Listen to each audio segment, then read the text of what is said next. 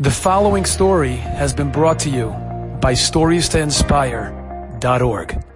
I went to speak at a conference a while ago. It was a conference in Mexico. And together, uh, speaking at this event was myself and a world famous speaker whose name is, I think I could, yeah, Rabbi Pesach Krohn. He comes out nice in the story, so. Now, you have to understand, Rabbi Pesach Krohn is someone that I respect tremendously. He was the man. He was, he was the famous speaker before there were famous speakers. Like he was the one that came around to all the schools and all the communities. He was the one that wrote all those books. You know, so this is a guy that I looked up to from when I was young. Now he and I are speaking on the same ticket. It's weird for me. But what's even weirder is that I'm giving a speech and he walks in sits down in the front row and he's sitting there like this listening to me and I was I had it was the most out of body experience. I couldn't process it. At the end of the speech, he comes up to me, he says, Wow, you are so talented, you're so wonderful. I'm like, wow, I'm exploding. The hot air is coming in. You know?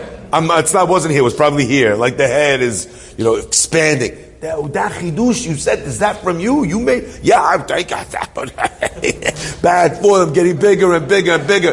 Remember the marshmallow man from Ghostbusters?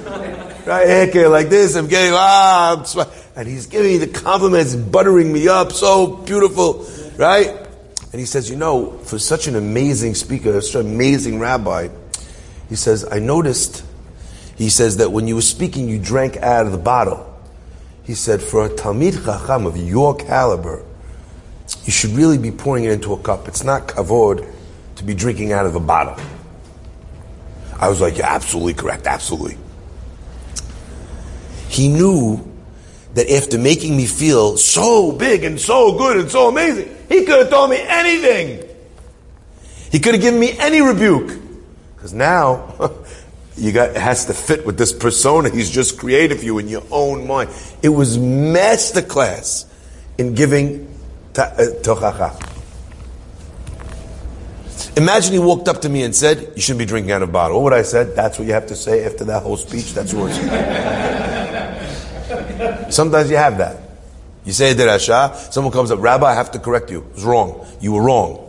What was I wrong about? It didn't happen on Tuesday when the guy came to, it happened on Monday. That's the right. You, you push the guy aside. Come on. But when someone gives you, they make you feel that way. Then they give tochacha. I would listen to anything. My friends, that is the art of inspiring a person. Enjoyed this story? Come again. Bring a friend. Stories to inspire.org.